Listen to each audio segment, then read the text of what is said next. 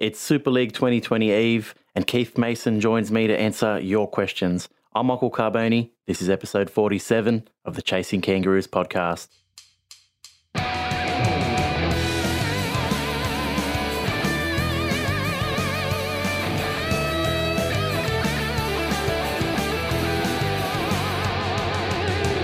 You're listening to Chasing Kangaroos, the rugby league podcast for fans who are passionate about seeing the game played in more places.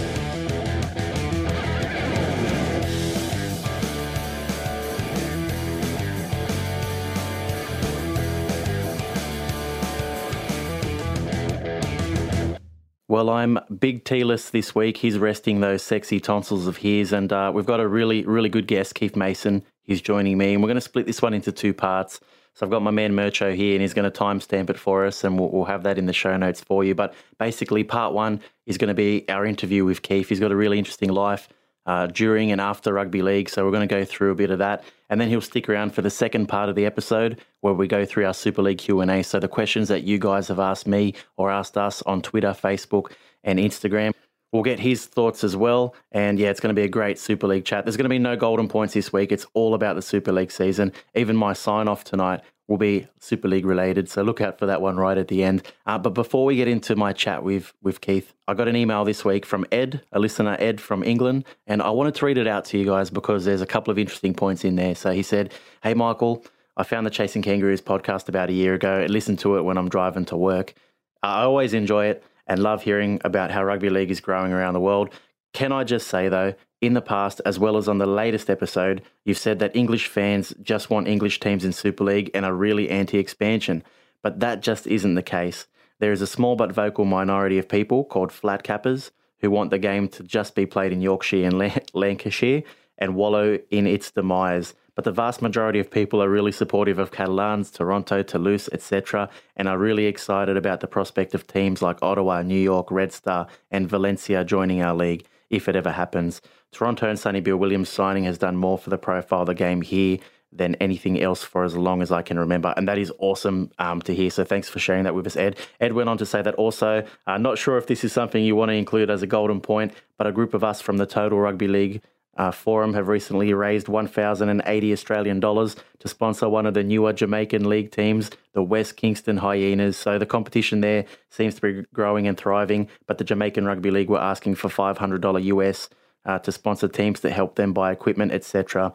Uh, and one of the lads who goes on the forum helps out the Jamaican Rugby League with a, a few things, and there were a few teams left without a sponsor. So we grouped together uh, to do this and help grow the game. So well done um, to the guys at the Total Rugby League Forum. Uh, yeah, big shout out to them. Anyway, I really just wanted to email to put the record straight on the English people what they think about expansion.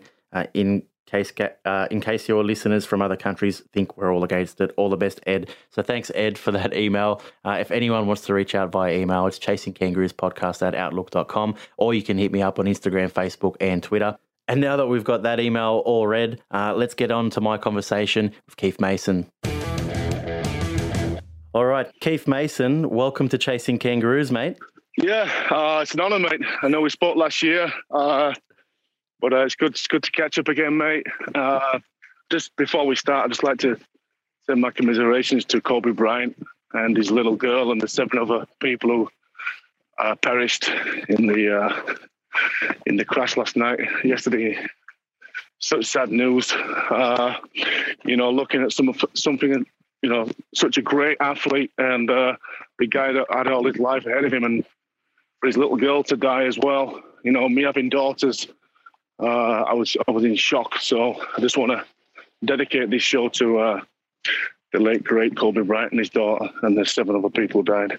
I couldn't have um, started any better myself, mate. Of course, we're recording. Um, in Australian time, the day that it happened over there in the UK for you, the night before, the, the day after, um, and it's mm. yeah, really shocking news. He was only 42, and uh, yeah, as, as, a father myself, um, the the fact that his daughter was with him as well, and, and the others was um, incredibly heartbreaking. So man, couldn't have started any better myself. But um, from one great sporting career to another, mate, I, I really really excited to be speaking to you. So as I mentioned in the intro for this show, First half of this episode is all going to be all about Keith Mason, your career, and then the second half is Yeah. going to be our Super League Q and A. I'm going to start by reading like your CV, your rugby league and post career CV. So let me know if I've missed anything because it's pretty comprehensive. So you grew up in Dewsbury, uh, year Yep. two, 2000, made your debut for Wakefield Trinity in the front row as an 18 year old, which would have been fucking scary.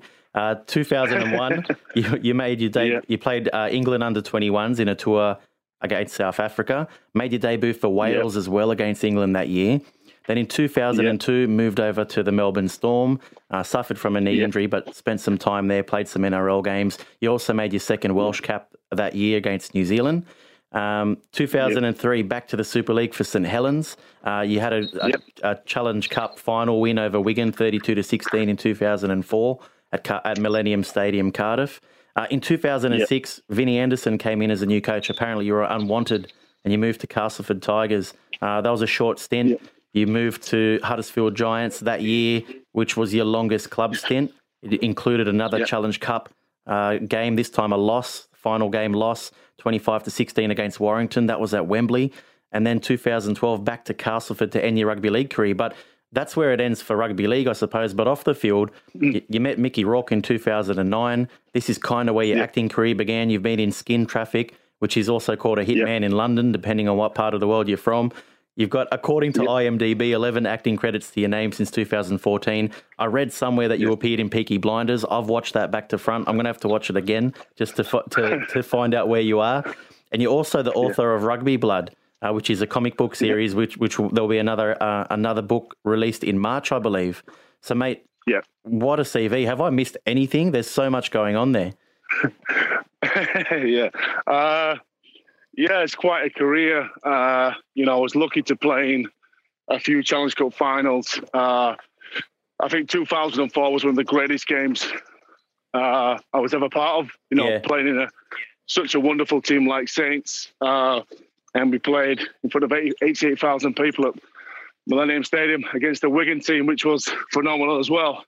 Uh, yeah, uh, you know where, where I came from. Obviously, me growing up in Dewsbury, you know, my, my, my childhood was quite quite colourful. You know, I was in a lot of trouble with the law. I ran side of the tracks. You know, grew up without a father uh, on, on in Dewsbury Moor, and uh, you know, I probably got arrested about fifty times. Wow. I Yeah. wasn't a good. Yeah, I just think you know sometimes when you're a young kid full of energy, I could always play rugby league, but I was surrounded by, you know, I was surrounded by a lot of older kids, and you know there wasn't a lot of fathers about. And what I've done and what I've achieved since going to court probably over 45 times as a young kid is quite remar- miraculous. But you know, even at 14, when I decided to cut off all the friends I had because I knew where I wanted to go, I couldn't take them with me. And uh, it took me going to court at such a young age. Uh, my friend got sent to jail. I got two year probation and uh, I walked out of that court. And that day, the very next day, I started running. And uh, I had a vision that I wanted to be a Super League player. And lo and behold, uh, I became an NRL player. Yeah. Just 19, which which made me the youngest ever British forward or British player to go to Australia and make my debut. So you know, I've, I've- I've made the history a few. I've made history a few times uh, in good ways, and uh, you know, I, like I said, everything I'm doing now is a is a product of what I've done for my career. You know, I've took all the good things from my career, uh, dedication, discipline, teamwork, and I use all them tools now to what I do now with with, with being an entrepreneur and, and an actor, and also taking care of my partner. It's um, it's absolutely crazy, and I want to touch on all of these things that you're mentioning. And look, let, let, let's take me back to that that kid who grew up in Dewsbury. And I, I love what you said. Like it's the adversity that a lot of rugby league players go through um, makes them who they are. And, and and and do you think that rugby league really helped sort of take you out of like turn you into the man that you become? And you know, what's your earliest league memory? Who introduced you to the game, and how did you fall in love with it? Yeah, so basically, you know, I was a young kid and I was full of energy. Uh, it was actually my mum. My mum took me on to Dewsbury Moor, which you'll probably know about because the Burgess brothers Yeah. played for that club. Uh, I grew up on that in that area, which was quite. It was, it was it was great to grow up in that area as a young kid, but you know there was a spell where I was in a lot of trouble, and you know I needed to channel that energy, and so my mum took me to rugby, and I was always a talented kid. I was very aggressive and I was very, uh, I was very big for, for my age. And, but I never had that discipline. Yeah. And it took me to kind of fall off the wayside to, to really find myself and get back on track. And I, I did go, I did do it the hard way. You know, you know, I didn't have the father figure there. You know, I had my mum there trying to control a young kid who was uh, pretty much getting kicked out of most of my schools. Yeah. Uh, it's, not that, it's not that I was a bad kid. It's just that, you know, I had that attention deficit disorder where I could not really, Yeah. you know, sit there and be, you know, going to school and, and like, you know, concentrating on, on something I don't want to do. Uh, but yeah, ultimately, rugby league did save my life. And the beauty of the beauty of Rugby Blood is that I actually made the Rugby Blood the first comic. It was like it's, it's, it's pretty much an, an autobiographical story of of me as a kid. I was going to ask, yeah, how, young- how much of that is based on you? Yeah, tell us what, how did, Yeah, how, where the idea come from? yeah, there's, there's quite a lot that was based on me, and and Rugby Blood actually came from a film script. Uh, you know, since I've retired, you know, I, I learned to write. So I, I've written a film script called Rugby Blood, which is about a, an entrepreneur, rugby league star, whose family gets kidnapped because of who he is, and they want to take his take his family for ransom. So these Russians kidnap my family, and uh, I wanted to put a little twist on it and make the actual character a rugby star. Yeah. Uh, so what I did, I wrote, I writ, I writ the film script and I sent the film script down to Pinewood Studios, where they make all the Bond films and, and Star Wars, and I sent it to a film producer through a friend. Uh, so you know, it was just a chance that I'd send it down there, and you know, I never expected to get anything back. And then two weeks later, I get an email from Pinewood from a film producer called Deborah Wooten, and she says, "Keith." We've read your script and uh, we really like it, Wow. and we'd love to meet you Yeah. we'd like to meet you. So I was like, I was, obviously, I was in shock. And uh, so I drove down to Slough, down to Iver, down near London. I went to the film studios. Uh, never been to Pinewood before. I just I just pulled up outside the these big gates, and it's pretty much like a city. You know, it's the biggest studios in Europe, and you could see the 007 soundstage, and I was like, well, what am I doing? What am I doing here? You know, my first film script, and all, all, you know, all of a sudden I'm outside Pinewood Studios. It was just like a dream. Uh, so I went in there, sat down with these film producers, and they said, "Look, Keith, we really like the script. We're interested in making it. We probably have to raise the 2.5 to 5 million pound." And I couldn't believe what I was hearing. And I thought, wow, this is my first script. I've co-written this first script, and now I'm sat here. And that was that for me was a driving force for Rugby Blood, the graphic novel. Now I walked away from there, and I'm still friends with people down there. I go down there quite frequently, once, two, three times a year. Yeah. Obviously for Rugby Blood and other, other things. Uh, I came away and I thought, you know what? Obviously, to get a film made, it takes quite a number of years. You know, you got to understand, bro. You got to attach talent to the to the film. You got to have big stars for the film to Yeah. sell. Uh, obviously, I want to play David King. You know, who, who better else than to play David King than a former Super League player? You know, who played the game hard. So Sound, sounds It like makes perfect sense. for it. perfect picture typecast uh, so what i did is i did a bit of research and i remember i was looking at the graphic novels and comics and i looked and i thought you know what most movies come from a graphic novel or a comic book. Yeah. most movies come the spine of any movie comes from a, a comic book or a graphic novel. So i thought to myself in the process of getting this film made which is the end game why don't i reach out to an artist and sell him the idea and said listen i want to make this story. I want to do an origin story. So basically rugby blood is about david king but david king as a child so Rugby Blood is about a young kid who overcomes adversity. Uh, he's in a lot, lot of trouble with the law, with the police. He's, he's, a, he's a bit of a lost soul. Yeah. But rugby's, rugby's his talent. But he needed someone like a mentor to say to him, listen, son, you need to make sacrifices now for you to be great later. And that's the slogan in the, in the actual comic. Yeah. No sacrifice, no glory. And what I did is I reached out to a guy called Paul Roper. He's been a comic book creator for, for a lot of years now. And I said to Paul, listen, I've got a story, Paul. Could you put the pictures to this story? And then I'll go to Super League And I promise you, I will get Super League to endorse it, right? And then we're going to make a film. And then we're going to make a franchise. Wow. And we're going to get toys and figures and everything. This is my vision right from the get go, right? Yeah. So listen to this. He, he came up with the with with the images. Uh, the actual kid in the story is me. So I put my training clips in there as me as a kid because I used to train in the cemetery. I used to do sprints up in the cemetery. I, I'd have a, a rope around my waist. I'd have a tire behind me. I'd be sprinting with this big tire to basically build my speed up. And uh, so, like I said, we came up with a story. I went to Super League. I sat down with Robert Elstone, who was the uh, CEO of Super League now. He was Everton, Everton Football Club for about 10 years. I sat down with Robert and I said, listen, Rob, I want to bring some entertainment side to rugby league, and I want to create the first ever rugby league comic featuring the biggest stars in the world. Now I've got people like De- Daly Cherry-Evans in there, Payne Haas, uh, Anthony Milford. Yeah. I've got Jack Wighton, Victor Radley, uh, Kalyn Ponga. You know, I've got all these big stars who have agreed to come on board, and then I've got all the English stars in there: Conrad Farrell, Daryl Clark, uh, George Williams, and basically throw them into the mix of it with people like Adam Mills, uh, Joe Calzaghe, all all friends of mine, but featured in the comic as as as characters. Uh, you know, and it's just grown. It's just grown, and I'm now obviously endorsed by Super League. But the second one we're looking at uh, launching in in March. Yep. Uh, I've just signed a deal with O'Neill Sportswear, who uh, sponsor Newcastle Knights and Penrith Panthers. I did the agreement with them, and they have actually uh, created rugby blood playing jerseys, Oh, and they the look best. absolute.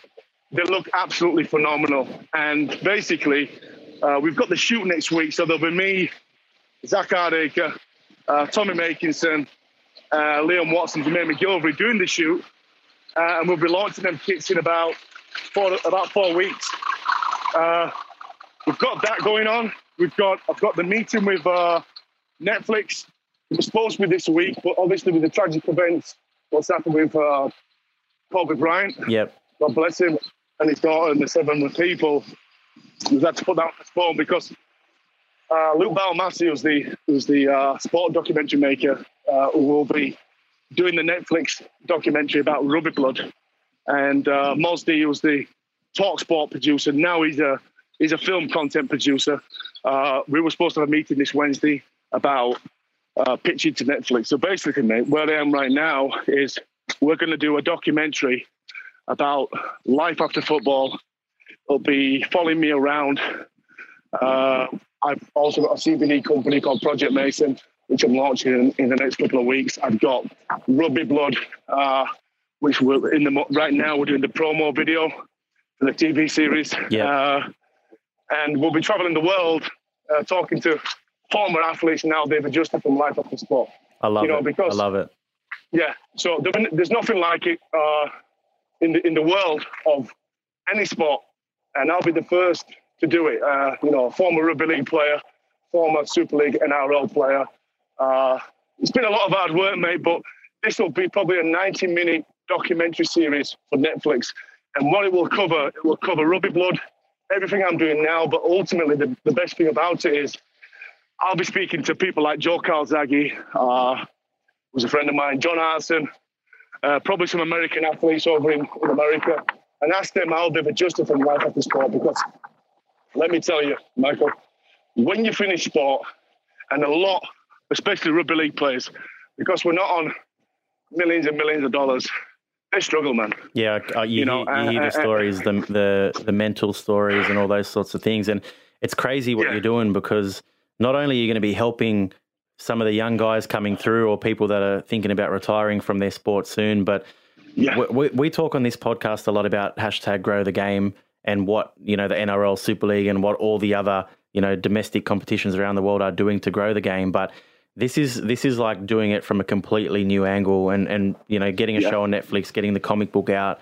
having a movie, having a series. Um, it's Yep. it puts rugby league in the hands or in front of the eyes of some new people, you know. And if you're talking this documentary on Netflix, if you're talking to other sports stars and maybe people that are watching, you know, American football or NBA or something like that, they're going to be learning more about rugby league as well. And It's really cool, man. And as a fan of, of the Yeah. sport, like it's um it's an awesome spin and an awesome way to look at it, mate. Mate, your your career on the field was absolutely fantastic. You ha- you've had some great highlights, and I mentioned them before. You de- debuted in the Super League at eighteen. You had a stint for the Yeah. Melbourne Storm, Challenge Cup finals. You played at Wembley. Yeah. You know, Test caps for Wales. What's what's the highlight of all of it? Like, what is the moment that if you could take your kids back and say, just watch this this mo- this was my best game. What was the highlight for you? Yeah. Well, there's a number of highlights. Uh, the first one, obviously, is my, my debut. Yeah. You know, from where I came from, uh, being in a in a courtroom, ready to go to jail. I was just just about turning 15 years old. My friend went to jail. I came out of there, and I turned my life around. That that storm set me up for the rest of my life. Yeah, And I thought, I need to make a decision now that I want to be great. My life, I was always around the, the wrong people. I was like a, a bright, shining star around all these dull people, you know, and I had to break away from that. And yeah, just to, just to, just to do what I've done, uh, you know, and basically on my own, you know, for my own drive. Obviously, I've got a team around me now. You know, I've got, I've got people who are working for me. I've got Super League on board. I've got all these players uh, who I'm creating into comic book heroes. I think I'm making my debut at 17. I was 17, by the way, uh, as a rugby league player. Uh, I went to, I actually went to Castleford and Leeds and Bradford Bulls, and I got rejected from all three clubs. wow, Uh, I just come back from a Great Britain under 16 tour. Uh, obviously, I turned my life around. And what I said to young kids is, before I even made it, you know, I got knocked back three times. And uh, I kept him going and going and going. And the last time I got uh, knocked back was a guy called Graham Steadman at Casper Tigers. Uh, sorry, uh, Dean Bell. And Dean Bell said to me, Keith, uh, you're never going to play Super League. oh well, he was wrong. yeah, you're never going to play Super League. I don't think you're a Super League player. Blah blah blah. You know, and as a kid, kind of crushed me. And uh, what I've been through, you know, the, adversity and the trials and the storms, and I had worked to get to that point, to be told that I'm, I'm not good enough, was was crushing me. But it wasn't setbacks for being a young kid that made me be great.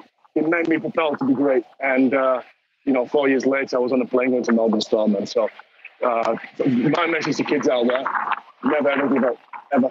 You know, even- even for me this day, you know, nothing is certain. Everything I've done, I've done it through with my own hands. You know, I've created Rugby Blood. You know, I've got net, I've got the Netflix just knocking on the door right now. Uh, know, making history, but just having a, a relentless belief in yourself. Even even days where I feel like I can't keep going. I'm going to get up. I'm going to dust myself off because I've got a family to feed. I've got my son, who's a ph- phenomenal rugby league player. You know, I've struggled to see him for 10 years. And my son, he's the captain of Orrell St James and Wigan. And sorry, so my, my, my son got my son got voted the best uh, young player in the northwest of England. Oh wow, good He's on him. a- yeah, so you know, I've got a family. I've got four stepchildren. You know, I've got these kids here, man. I need to be a role model for, for my children. Tell me about your wife. So, was she a rugby league fan when you met her? Like, how did you guys meet? And like, did she know who you were? Yeah, so basically, when I retired, I was doing a bit of personal training. Uh, I was just helping a few people, and you know, I enjoy helping people. And she reached out to me and she asked, "Could you help me? Could you help train me?" I've asked numerous amounts of people, uh, but, but because I've had an accident and my legs aren't working properly, Mm. these trainers won't take me on.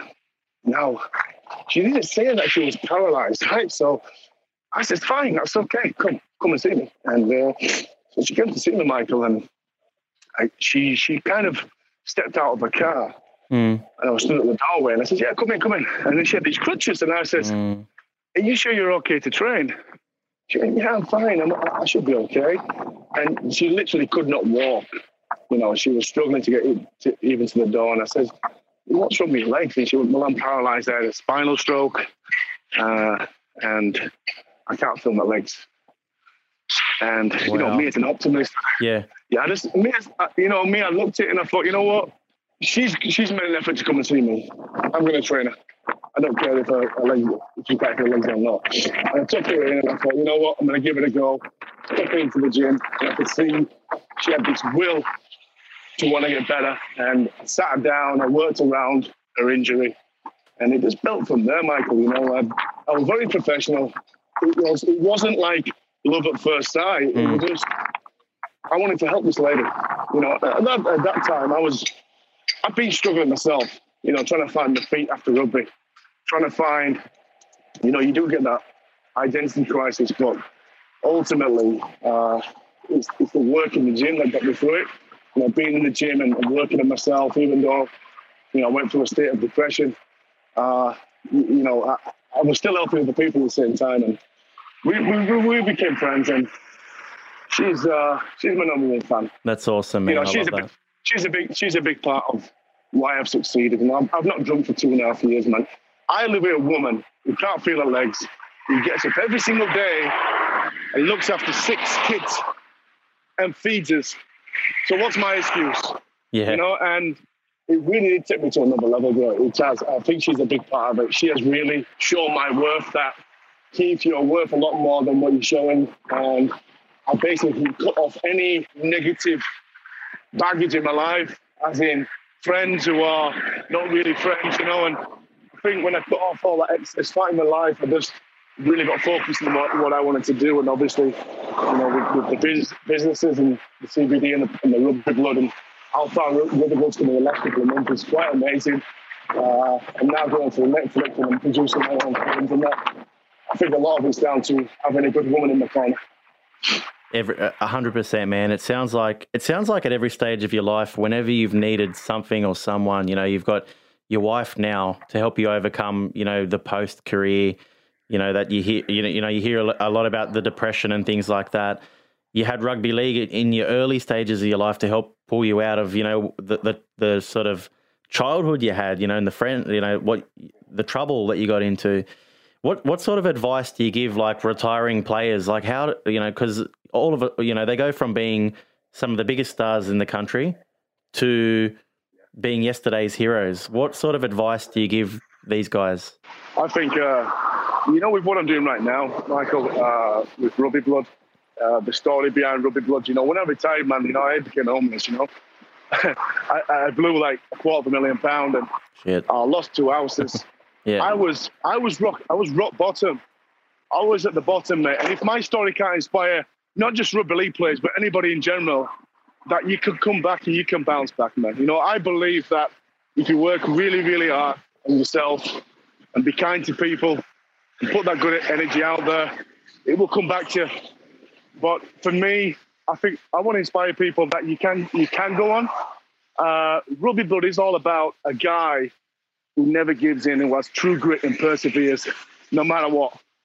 You know, and, and I think what I'm doing now, you know, I have hundreds and hundreds of messages come through LinkedIn and, and my social media sites every single day with people saying to me, "Oh, you are the true hero. You know, you look after your wife while she's paralyzed and stuff." You know, that has been one of my greatest achievements is, oh, wow. being able to help help my missus walk again. You know, and, and remember remember this, Michael. She had a she suffered a stroke, not this new year, the, the new year before. I, ne- I nearly lost her. Wow. Uh, and it was that year that I created Rugby Blood. That I went to, I writ the film, I just pushed through, even though when you thought, oh, wow, my missus is in a hospital bed, I used that to galvanize me, to motivate me to, to be, to, to push on and think, you know what, this isn't going to justify us. She's going to get back out of that bed. I'm going to have the best year of his life, which I put all the foundations in, in place for 2020. You will see now the fruits of my labor. And all I can say to young kids coming through is to never give up and work. Just work your ass off, man. Just work really hard. And you know what? The reason why I put inspirational stuff and positive stuff on social media is for that one person looking for it. There's always that one kid who needs that inspiration. I love you know, it, man. I'm not a guru. I'm not a guru. I'm not a motivational speaker. Everything I do, I'm coming from experience. But I do. I preach what I say. I don't say do this and do that, and I'm not doing it myself. You know, I'm up every morning running 5 a.m. I'm at the gym. I've got my meetings. Uh, I'm, I'm just loving life, bro. But you know what? I have been down there. I have been yeah. broken. And that's the beauty of social media. It's all out there on show. People can see it. You know, you can't hide anymore. You know, so it's it's pretty cool that people can see that. Um, mate, take me back to your Melbourne Storm days. So you you got to play with some young guys named Billy Slater and Cameron Smith. Did you know these guys? Did you know they were going to be the stars they were going to become back in those days? I knew as soon as I saw Billy, I knew he was going to be a star. Uh, just his work ethic and the way he conducted himself, the way how hard he trained. Uh, Sammy Cameron, cool man. You know the the accountant. Uh, yeah. I lived with Cameron Smith actually. When I got there, me and Cameron lived together. No way. Uh, there was me, Cam, yeah, me, Cameron, uh, Barb, his, his wife now, uh, and Jake Webster. Uh, but yeah, just think about you know the, when I got there, these guys I was watching them on you know playing for state of origin teams, you know Robbie Ross and, and Robbie Kearns, Rodney Howe, Scott Hill, Matt Rua, Stephen Kearney, you know Aaron Moule. I just and you know what when I got there, they made me feel so welcome. Uh, the first season I was there, uh, Mark Murray was there, and then the second season, uh, Craig Bellamy came in, and he just shook it up, man. He, yeah. he showed us how to train hard, you know, and I think Bellyache was straight down the line. You know, he was very meticulous in his approach, and you know, he, he loved to do video and stuff. But for me to, to be the only Englishman there was, I, I, was very proud. You know, I was a young kid though. You know, I, I went there. Uh, I just played for Wales. I played for uh, Great Britain 21s, and they had 23 internationals in that team. 23 internationals. Uh, it was it was a world premier rugby league team, and I, I think it was the best move I ever made. And, and, and, and the players that didn't get selected for the first team, who was in the 25 man squad, we would fly to Brisbane. Uh, we play in the Queensland Cup. Uh, and, and our team, this would, this would be our team on a good day up in Brisbane North. So we'd have Billy Slater at, at fullback. We'd have Semi Tadulala. Uh, we'd have Roddy Tahu, Greg Inglis. Uh, in the half, you'd have Cooper Cronk, uh, Mari Turner, in the in the pack you'd have myself, Cameron Smith, Mitchell Sargent, morning mate, uh, Ryan Hoffman, uh, Dallas Johnson, Michael Russell. Pretty good team, man. What a reserve grade team. It's a bit like the um, Sunshine yeah. Coast, Falcons now. Tell, tell me, what was the difference back then? Because we always talk about, you know, NRL versus Super League. What was the difference yeah. like back then going from Super League to NRL and then back to Super League? Did you notice it? Yeah, well, pretty much just the way they, they, they train super hard. I mean, I spoke to Tawera Nikau before I went out there, and he said to me that they train really hard, Keith. Uh, if you're into that, I mean, I was a fitness freak.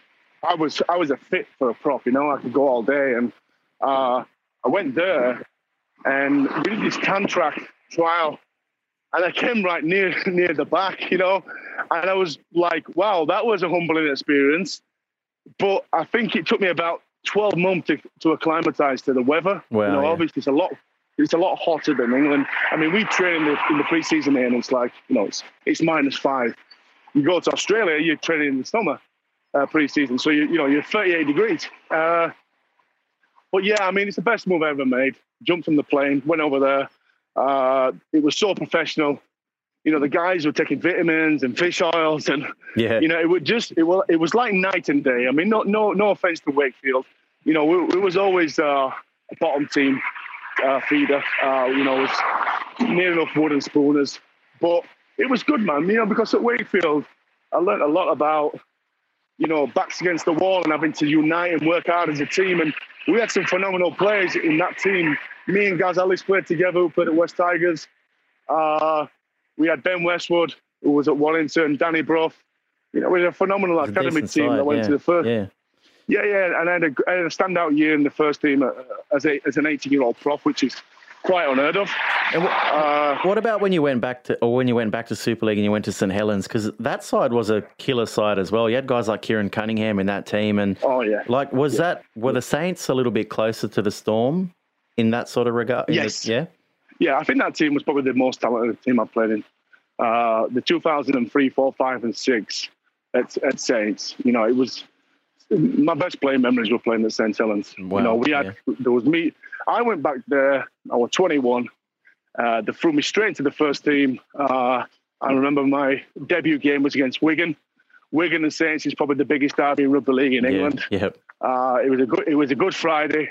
I ran out at Knowsley Road, and It's like 25,000 people there, and it sounded like 80,000. And I thought, wow, this is awesome, man. And uh, our pack was my other front row partner was Darren Britt. Oh yeah.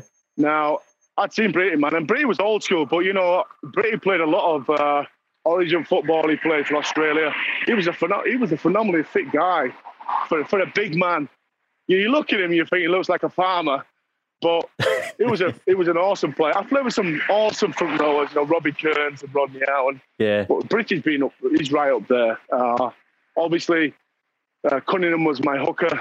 Uh, in the back row, we had Chris Joynt uh, and then Paul Schofield. You know, that's a pretty phenomenal pack. Who who, No, who uh, was the be- who was the best player you ever played with? Because you've named some good ones already. I've got to say, uh, I've been lucky enough to, to play with some great players. Uh, Paul Sculthorpe is right up there. Yeah. He was just, you know, he could play, he could play standoff, five eight, and he was six foot three, Yeah. 99 kilo, ripped to death. Uh, He's passed the ball 50 yards. He's one guy as an Aussie I wish we saw over here in the NRL. Him and Keiron Cunningham. Like I would, I was a big Saints fan back in those days. Still am. Yeah, Uh, yeah. but like yeah. they were some guys I would have loved to have seen over in the NRL because they were phenomenal. And, they, and and as an Yeah, Australian, like yeah. we didn't hear much about these guys or know much about these guys. So I feel like, Mm. especially someone like Cunningham, you know, he was as good as like a Buderus back in the da- back in those days, but never quite got Yeah. that sort of acknowledgement. Mate, I want to talk a little bit Yeah. about your your international career. So you played for Wales. Wh- Where, who, how Yeah. Mm. did you qualify for Wales? What was the heri- Where's the heritage lie? Well, I think I, I am English. Uh, Yep. I got the call from Wales the day before and said, "Would you?" Because I, I was having a good season for, for, for Wakefield, and their coach Neil Kelly called uh, my coach uh, John Harbin, then uh, Tony Kemp, and said, "You know, can he can can he play for Wales?" So I have got some Welsh heritage. Uh, I think he's like a granddad's brother, cousin. It's somewhere down the line, right? So I said, "Listen." I will go down and play against a full, fully fledged England team. Uh, I was 18. I went down to Wrexham and I said, the only way I'll play if I can get a letter from the Rugby, Rugby Football League. Uh, and ultimately, it came from Greg McCallum.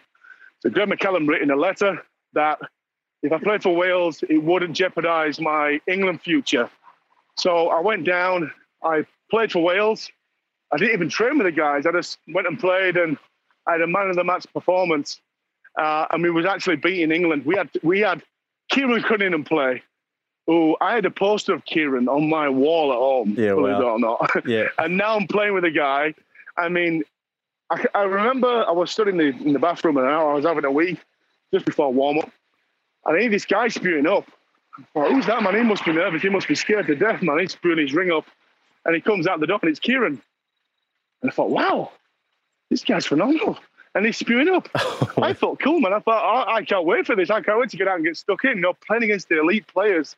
I mean, the England team had Sculthorpe, uh, they had Paul Anderson, uh, Jamie Peacock, Chris Odlinski, uh, Terry Newton, Barrie McDermott, Paul Wellens. Yeah, a phenomenal team. And believe it or not, we had three Super League players in that team, in that Wales team. Yeah. I started in that team, and we was beating England 26-10 at halftime. Wow. That would have been incredible. I think it, 26. what was the end? The score Yeah. ended up, what was it, like 42 36? Yeah, it was. Yeah, it was. It was like a ten point difference, Yeah. eight point difference. Yeah. Uh, but that's where actually that's where I actually got picked up for Melbourne Storm Ah, because Melbourne was looking for an overseas prop, young kid, uh, forward, and they saw me playing that game. Uh, Chris Jones and John Ribot contacted my agent, and then one day I walk into training, and Willie Poching comes up to me and goes, "Hey Keith, uh, do you hear about the storm?" This is the storm. I didn't. I didn't know about the storm then. He goes, "Ah, the, the storm, the Melbourne Storm. They want to sign you, mate." I went, "No."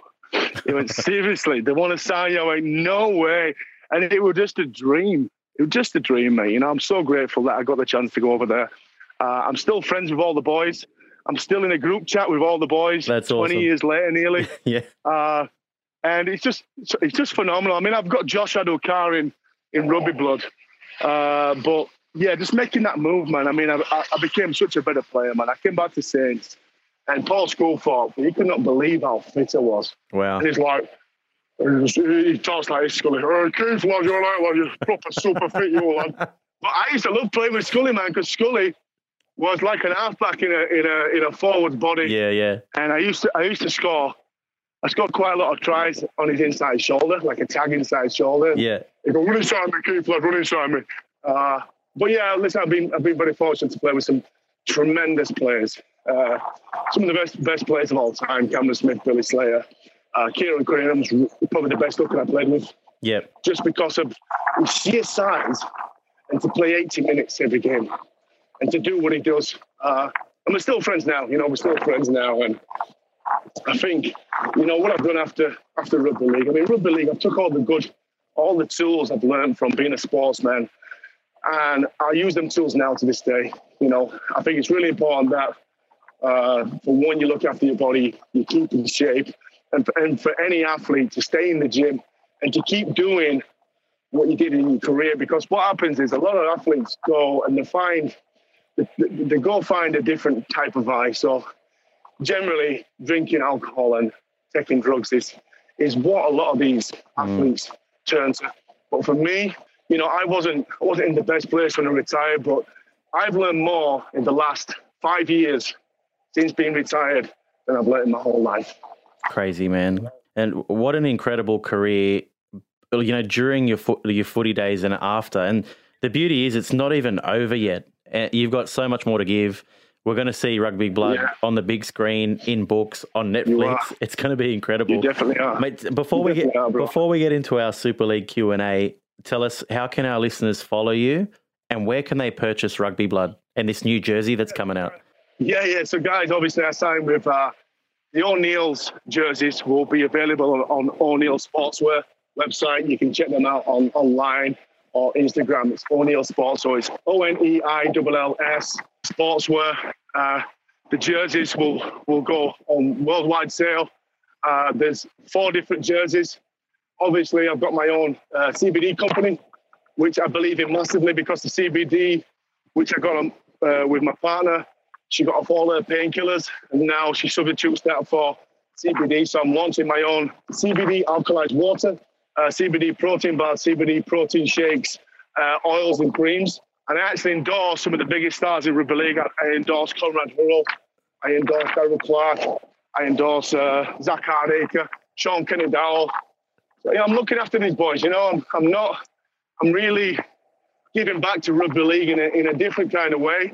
Obviously, I'm, I'm just producing my own film right now called Innumerable, and it's about a, a detective who's he's quite he's quite a broken man. He, he lost his wife, and he lost his daughter, and I play a guy called DCI Sullivan. It's, it's kind of like a spin-off to Luther, Yeah, uh, and I'm producing that right now. So uh, that'll be completed in in the next probably two months, uh, and we'll be screening that, and that'll be going on to DVD. So that's my first film, my first film as a lead, but as a producer as well. So- congratulations, man. you know, that's I- awesome. yeah, yeah, yeah. I'm doing. I've got a few films coming up this year. I'll be traveling around Europe, uh, but obviously, Rugby Blood is is a, is a passion project for me, and I, and I'm, you know, I just want to I want to give back to kids and show kids that you know if you work really hard and, and you stick to something and, and you you work on your work on yourself, you can achieve anything, and, and that's what Rugby Blood's all about. Rug- Rugby Blood is about never giving up, having true grit, and persevering. And as soon as that second edition of Rugby Blood comes out in March, let me know because Yeah. um, people have already been asking me about it once they found out I was interviewing you. And I'll, I'll be sure to share that Yeah. around and, and, and we'll talk about that as well. So that's Yeah, awesome, man. Well, if, if if you want, guys, you can go to my uh, twi- my Twitter page is at real Keith Mason, uh, at real Keith Mason. Uh, Instagram is Keith Mason underscore official, and you can find me on Facebook on uh, uh, Keith Mason. Uh, the, the the comic is called Shot Clock, and it's going to be featuring uh, some of the biggest stars from Australia. So uh, I did the I did the story with the senior NRL journalist, which is Brad Walters. Oh, yeah. He'll be he'll be doing it. He'll be doing. Brad will be doing a follow up story, uh, but that'll be coming out in March, and I'm really excited about it. It's going to be great. Uh, it's a two part series, and then obviously we got the Netflix documentary coming up. So, you know, the, the- if if we do the Netflix documentary, uh, Michael, uh, I'll be making history. You know, I'll be making history. Uh, former rugby league player, bringing rugby league and everything else I'm doing you know, with the acting and the entertainment side. And, you know, I, think, I think I've shown people I'm not just this guy who's full of brawn and aggressive yeah. and a rugby player.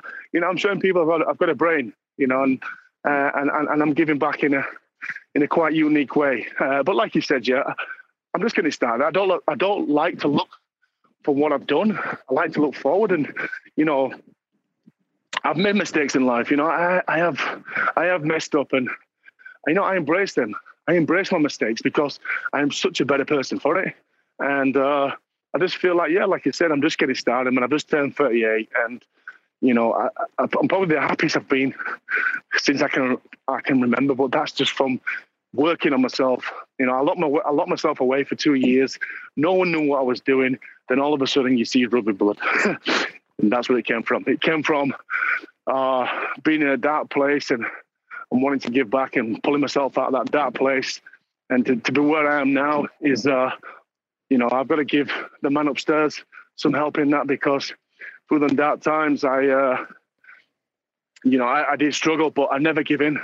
I never give in. Even even I felt, you know, certain days I'm like, wow, but I never felt like I never felt suicidal. I just thought I need to throw myself into something else. And I need to give that as much effort as I, as I did my career, and I think that's that's the, that's the secret to it. You know, when you leave sport or you leave uh, as an athlete or you change jobs, you, you you just need to dust yourself off, and you can do it. You know, you can do it. Us human beings are very resilient. You know, we can go through so much and survive. And I think, uh, you know, what I'm doing, I'm, I'm sure that people are looking in. I'm very grateful that they're looking in and, and they're seeing what I'm doing and it's inspiring them to do the same, to, to, to carve their own little way out and, and do their best. And I think that's what life's all about. It's, it's paying it forward and, and inspiring other people through, through your work. Uh, and that's, that's, that's my goal. And at the end of the day, when I leave this planet, I want to feel like I've I've uh, I've inspired people to to want to be better. I love Inspired it. To be better be great. I love it. I absolutely love it. Well, let's look forward yeah. to 2020, mate. The Super League season. Why don't we get into some Q and A from the listeners? Cool, man. Mate, um, well, look, I'd like to. Firstly, I'll say thank you to everyone that reached out with their questions on Facebook, Instagram, and Twitter. Um, we obviously can't get to all of them, but I've picked out a few of the hopefully, hopefully some good ones, and we'll go from there. But many people are predicting that it's going to be the biggest and best season of Super League of all time. Um, what do you think yeah. about that statement? Uh, I've got to agree.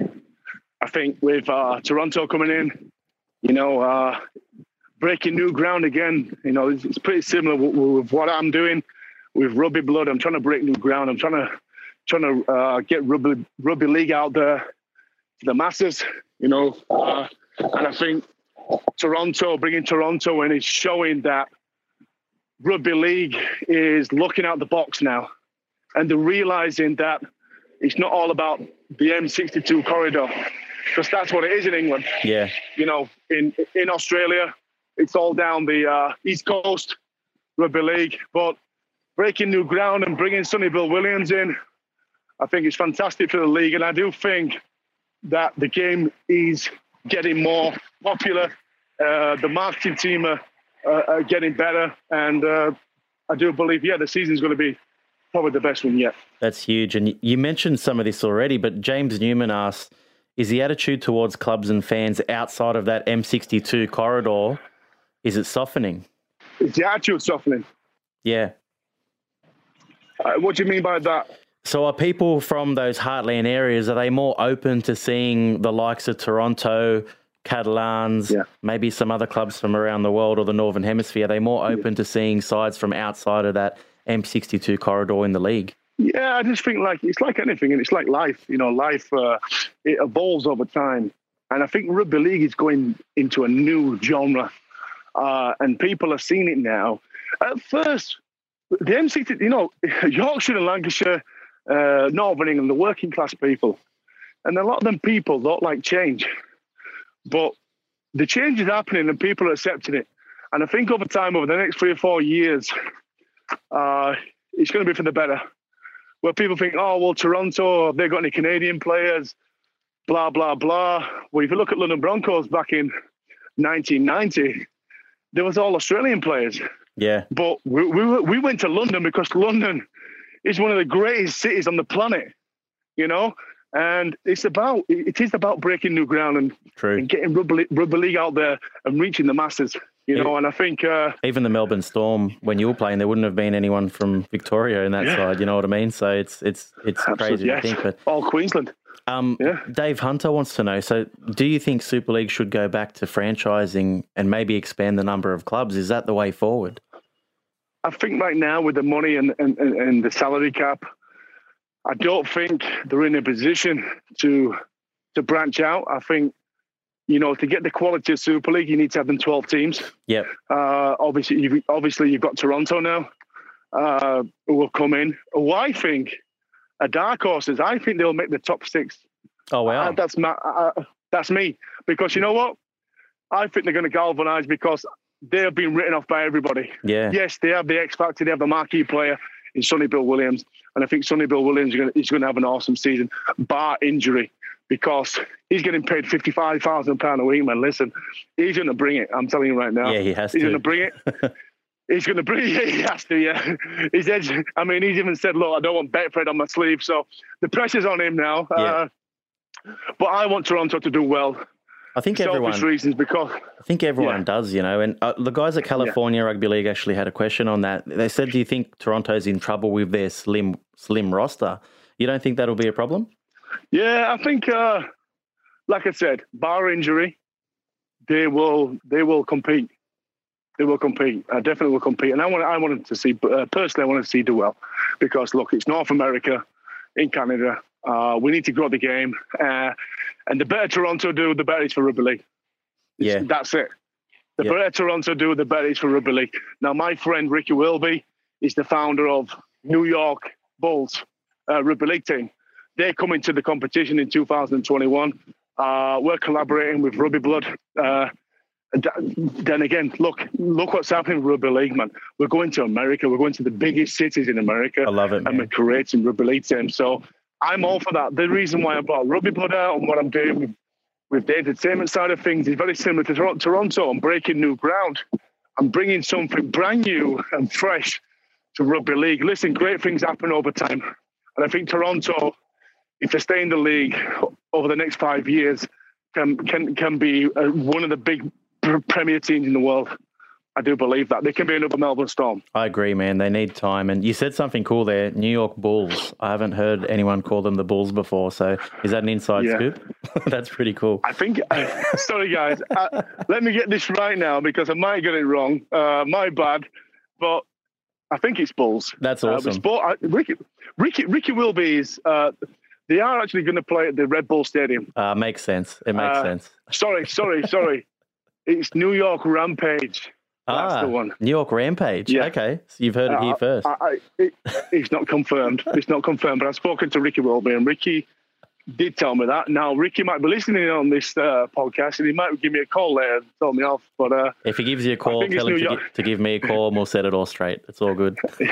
yeah. So yeah, I mean they're coming to the league in 2021, which is going to be it's going to be good for the game, 100. percent Mate, um, Matty Wright wants to know who gets relegated and why. Uh, I've got to be leaning towards OKR, Yeah. uh, OKR and Wakefield.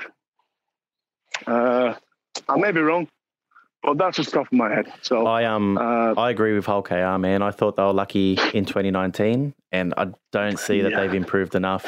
Uh, like you said, we could No. be wrong. I'm usually wrong, but Hull KR for me as well, well, man. well, they, they brought uh, SKW in Shaun Kenny-Dowall. I think it'll be a big plus for them. You know, he's a big, strong athlete. Yeah. Uh, I think I think his presence in the changing rooms will be good for them. But it's a, 17 man game. It's not a one man team. So uh, yeah, I'm I'm guessing them. I, I don't know. I don't. I honestly don't know. But Well, let, I'm. I, I will. I'll say Wakefield and, and OK. I'll be fighting it out. Let's go to the other side. And, maybe Yeah. Huddersfield. Maybe Huddersfield. Uh, Huddersfield. Maybe Huddersfield. My team. um, Outlawed Rugby League podcast. Shout lo- uh, a big out, a shout out to those guys. Outlawed Rugby League podcast. Who do you see as the surprise packets for the season? Is it Toronto? Toronto and uh, let me just have a quick think right now. I think Warrington are going to be dark horses for the league. My friend Billy Forrester will be happy about that. Yeah, I think Warrington because I know it's unlucky that uh, Gareth Widdop has injured himself, but Yeah, I think with Gareth, I think with Widdop and Blake Austin at halves, there's no better halves in the country. Yeah, There's no better halves. There's no better combination than them two. Uh, you'll only see when they start playing together, but I think they uh, have got a good chance of winning the uh, the, the, the, the Premier. Well, let, let's talk about top five. So Big Al wants to know who's in your top five Yeah. this year. Okay, uh, I'll just go off the top of my head. Yep. I think Wigan, Hull, Hull, Wigan, Warrington, and St Helens. They're going to be top four. Yep. I'm not, I'm not quite sure in what order, and I think Catalan will be five. Yeah. Uh, between Catalan and Castleford. Yeah. You're you're reading my mind because I've got the same top five. I, I would say Catalan there. Um, I just think Yeah. James Maloney, he wins trophies, man. Oh, he, yeah. he knows what it's like to win, and, and he's from all reports training the house down. Um, so not getting into Yeah. too much too much of the vinos over there in, in south of France, but Yeah. um, I think yeah, yeah. all Well, I've got, I've got, I've got, yeah, I've got Jimmy in uh, rugby blood as well, so he's part of the franchise. Uh, but yeah, I mean, he's a tremendous player. He's, he's an all Storm uh, team, uh, Storm player as well. So yeah, I'll be. It, it will bring. He's a, he's a guy that has a lot of success at the teams he's played at and won premiers at the teams he's played at. So he's got a massive influence on, on the side he plays in. Where, wherever he goes, there is success, and that can't be a coincidence. Exactly. So, um, and and look, Exactly. this could be this could be an easy uh, question for you. Sam Lapino wants to know who's your early prediction for Yeah. Man of Steel this year. Man of Steel. A little early. yeah. Uh, listen, I'm gonna throw. I'm gonna throw. I'm gonna throw Sonny Bill in there. wow. because there's going to be a lot of eyes on him. Uh, one of my good friends is on the panelist there, Ellery Hanley. You'll know the Black Pearl. Yep. Uh, so uh, you know, I was speaking to Ellery because he's he, he tells me how it's how it's done and how they vote. Uh, and I think he'll, he'll be up there. I think Jackson Hastings again. I think he's in a better team now. He's gonna he's gonna have Yeah, a, Wigan. I think he's have a be- I think he's have a better season this year because of the confidence, winning the Man of Steel, uh, and the big write up he, he had and, and all the awards he's won. I think, uh, or he could have the second second year syndrome, but I think Jackson Hastings is going to be up there. I think Blake Austin again. I think Luke Thompson maybe. It will be up there. Uh, I'm interested to see how Jackson Hastings goes because with Salford he was Mm. the man. So you know he's going to Yeah. score a lot of points in that in that voting. Yeah. But at Wigan, all of a sudden, you know he's there's a lot of stars around him, and that could be good, could be bad Yeah. for for that sort of thing. But yeah, it'll be interesting to see. Yeah, like you say, hopefully it's not second second year syndrome. Do you think it could be someone? And and Nate Gladden wants to know. Do you think it could be someone like George Burgess? You know, how will he go having left his brothers in the NRL? yeah. Um, Uh, and in fact, who's impressing you out of the new recruits? Because there's quite a few this year. Yeah, there is, yeah. I think Sean Cunningham will have a good season. SKW. I think uh, Sonny Bill. Wait a minute. I forgot one guy. Uh, Jimmy, uh, the Catalan player. Maloney, yeah, Maloney. Yeah, definitely. It- It's going to be, I think it's going to be an, an import.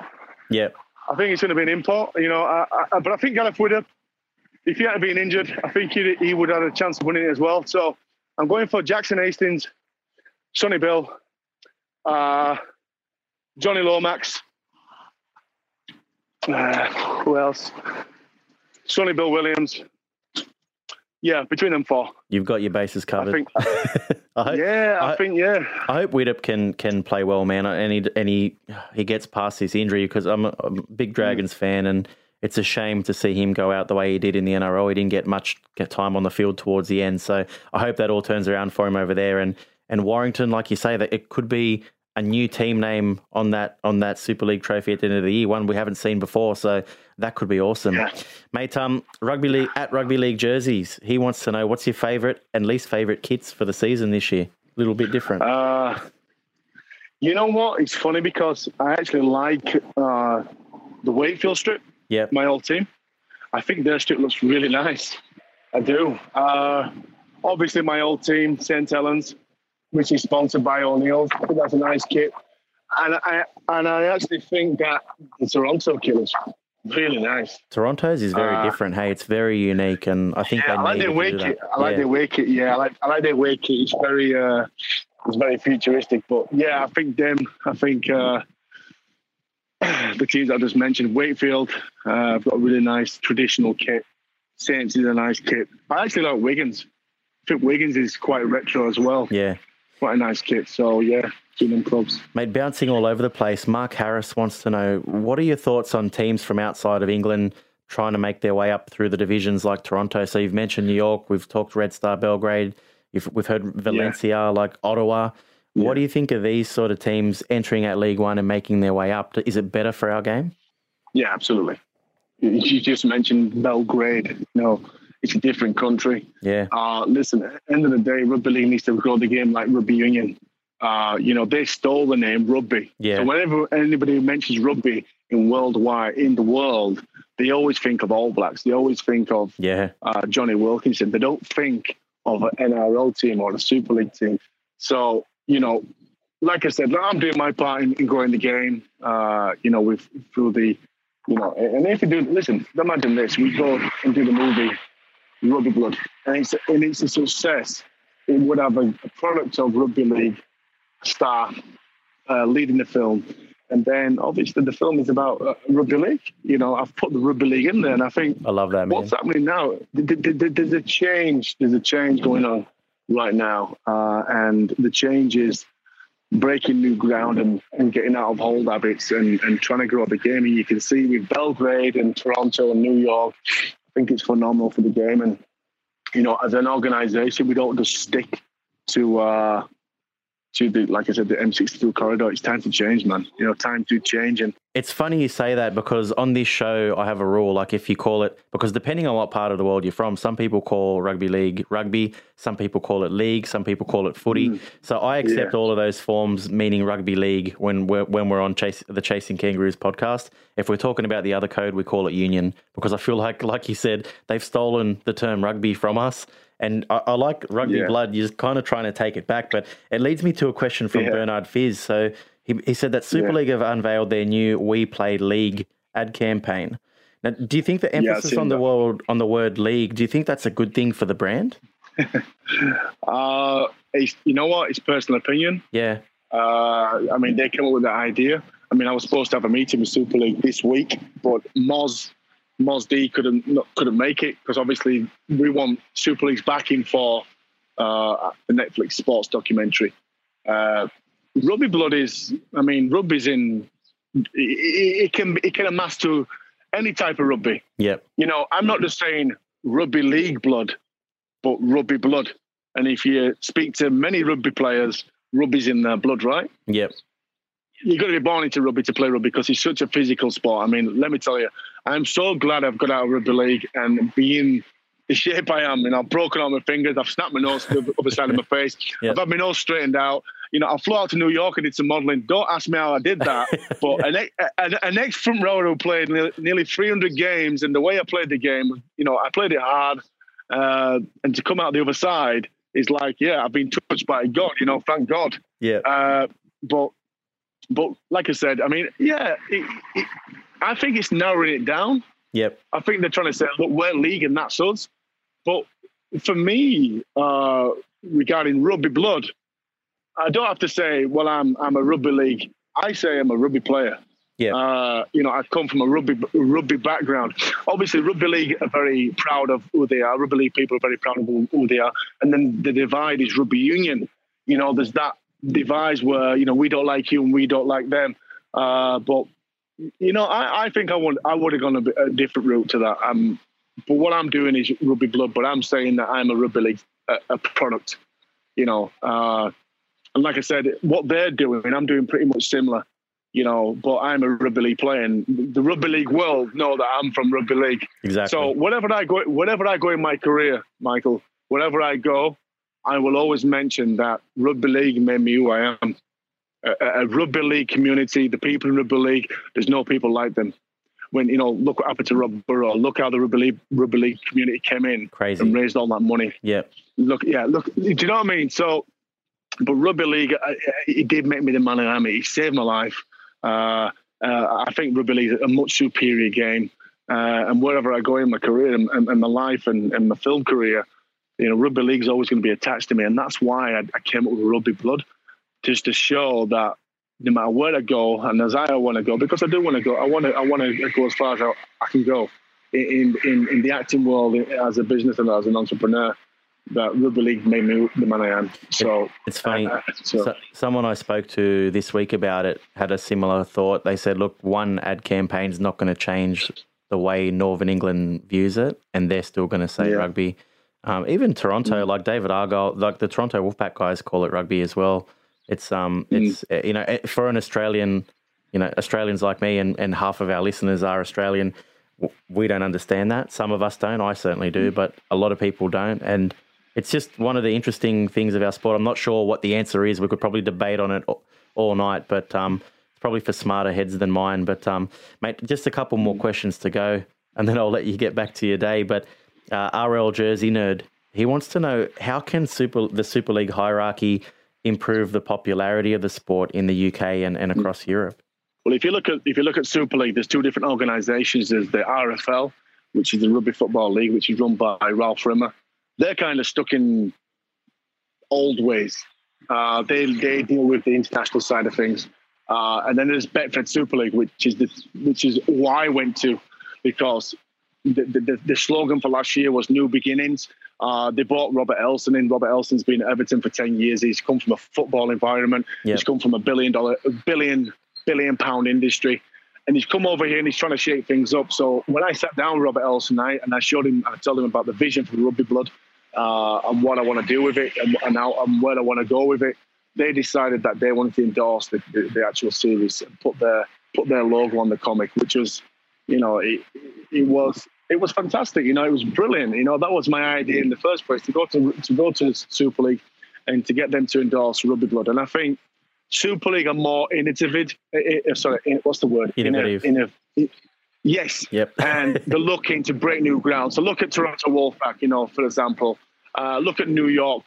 And I'm just I'm just part of that process right now of of giving my little bit to, to, to, Super League. But the thing is, you know, I'm I'm I'm I'm getting Rugby League out there. And if I get Rugby League out there on Netflix and do what I want to do, I'm probably doing more than what Super League are doing and what RFL are doing. Because imagine a former rugby league player talking about rugby, but talking about the game, talking about mental health on Netflix, yeah. looking looking through 122 countries will be viewing that documentary.